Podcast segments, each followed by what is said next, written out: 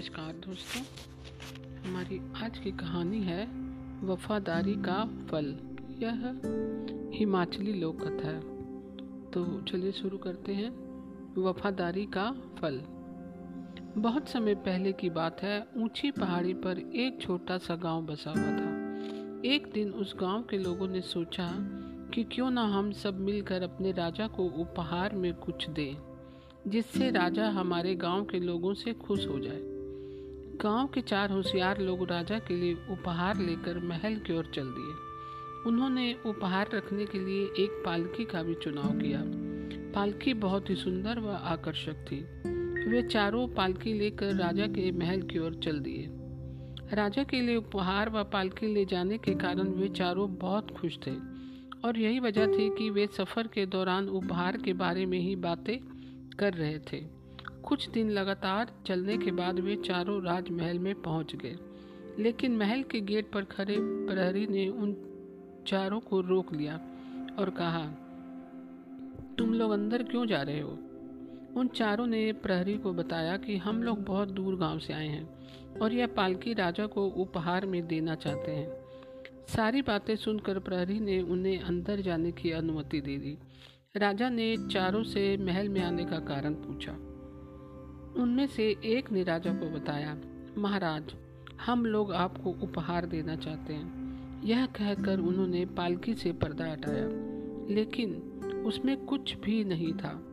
राजा यह देखकर बहुत गुस्से में आ गए और बोले, तुमने मेरे साथ मज़ाक किया है, इसलिए तुम्हें इसकी सजा अवश्य मिलेगी। यह सुनकर वह चारों डर गए और राजा से बोले, महाराज, हमने कोई मज़ाक नहीं किया। जब हम गाँव से चले थे, तब हमने पालकी में एक गोल चमकदार सी चीज़ रखी थी, लेकिन अब वह कहाँ गई हम नहीं जानते।